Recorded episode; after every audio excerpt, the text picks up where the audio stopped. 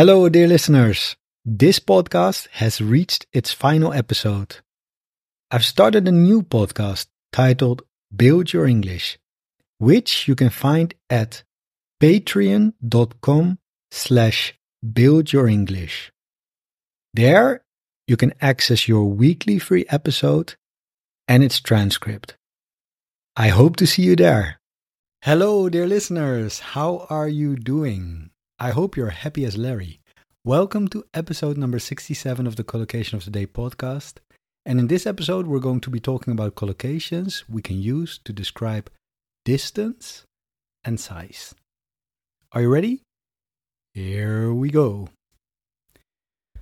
So, the first collocation that I want to talk about is a considerable distance. Now, of course, you probably know a long distance from here or a short distance from here.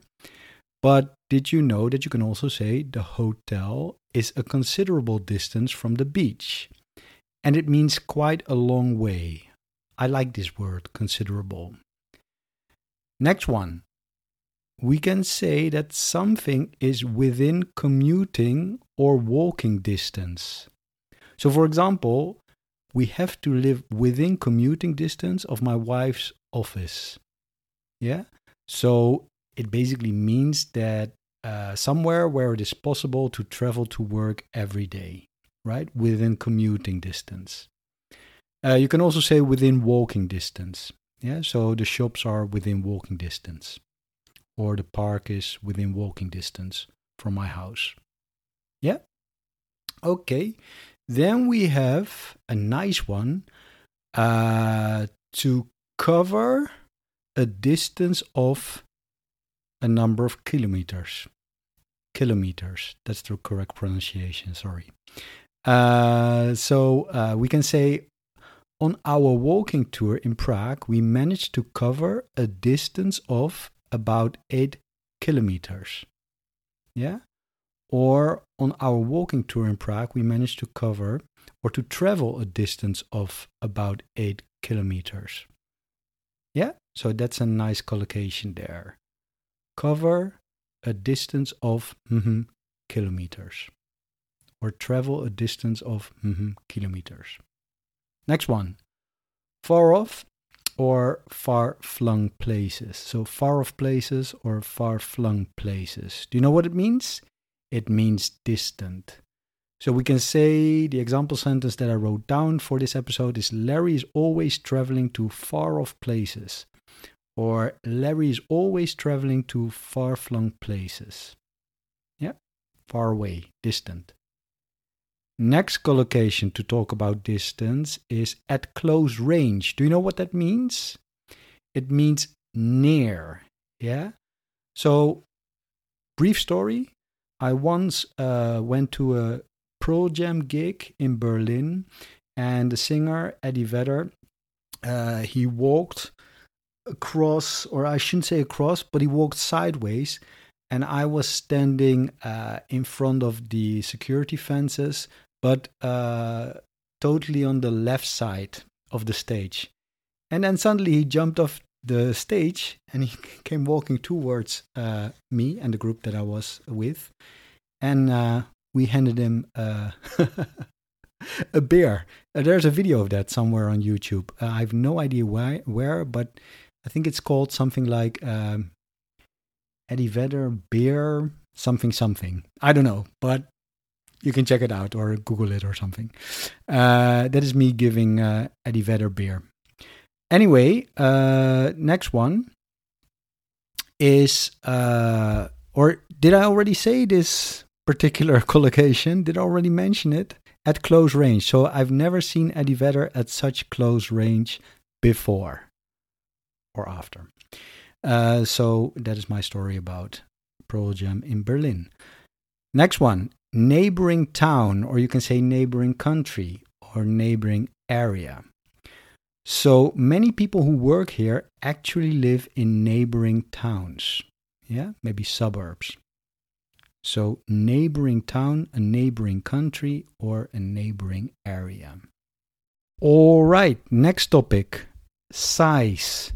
So, my first examples are about fat and slim. So we can talk about fat books, which are very thick books, and we can talk about slim books. So those books are thinner than usual. We can talk about fat people and slim people, but we only talk about people when we use the word plump or skinny or painfully thin. Yeah, we cannot use that with books. You probably already knew that, but I just wanted to mention that. The next collocation or expression or phrase, that is one of my favorites in English. I really adore this one. It sounds just great. Uh, and it's the expression a great deal of. Yeah, so we use a great deal of and not large or big in contexts like this one.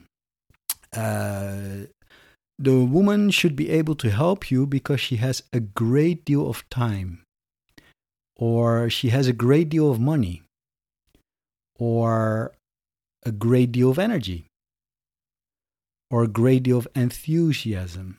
Yeah, I really like that collocation, a great deal of something. Uh, you can also say a considerable amount of money, yeah, or a considerable amount of time. That's also a nice one. Yeah, a great deal. Remember that one. It will really help you to make your English more colorful. All right, then we can talk about, uh, when we talk about size, we can talk about major and minor. So, major and minor often collocate with words relating to problems or points in an argument. For example, major difference, a minor difference. Yeah? So, there's a major difference in our point of views, or there's a minor difference, and we can easily solve it. Uh, could be a major change in policies or a minor change in policies. Yeah? uh, this go- this is going to have a major effect on inflation or it's going to have a minor effect on inflation. Yeah, so major effect, minor effect. We can talk about a major difficulty in the negotiations or a minor difficulty. And you can raise a major point in a meeting or you can raise a minor point in a meeting. And we have major and minor issues, right? and uh, major and minor factors. So a lot of major and minor here. Uh, if you couldn't keep track, then you can always rewind and listen to it again. Yeah. So lots of collocations there about distance and size. And now it's time to go over to you. You should take care with the different collocations that go with tall and high. We can talk about tall people or tall trees or tall buildings. But high mountains and high prices and high interest rates and high inflation, high heels, high tide, and high jump. Now, that's not that difficult. But my question for you is what do we mean when we talk about a tall order? What do we mean when we talk about a tall order? If you don't know it, check the answer in a dictionary. Okay, then, this is the end, dear listeners. Again, it was a real pleasure to share my English learning habit with all of you, and I hope you enjoyed this episode and that you learned something new. As always, take care of yourself and each other, of course. Bye bye. Oh, and one more thing, you might have heard that I have a new podcast. It's called Build Your English. Every week, from Monday to Friday, I publish 10 minute lessons that teach English in a fun and effective way. I talk about all sorts of topics, from everyday subjects like food, travel, books, and language learning, to more serious ones like history, politics, culture, and even philosophy. The episodes are spoken at a speed you can understand and come with downloadable MP3 files and PDF transcripts. So, by dedicating just 10 minutes a day to our lessons, you won't just see improvements in your English, you'll also enjoy the learning journey. I invite you to listen to an episode and see for yourself. Patreon.com slash build your English. Patreon.com slash build your English.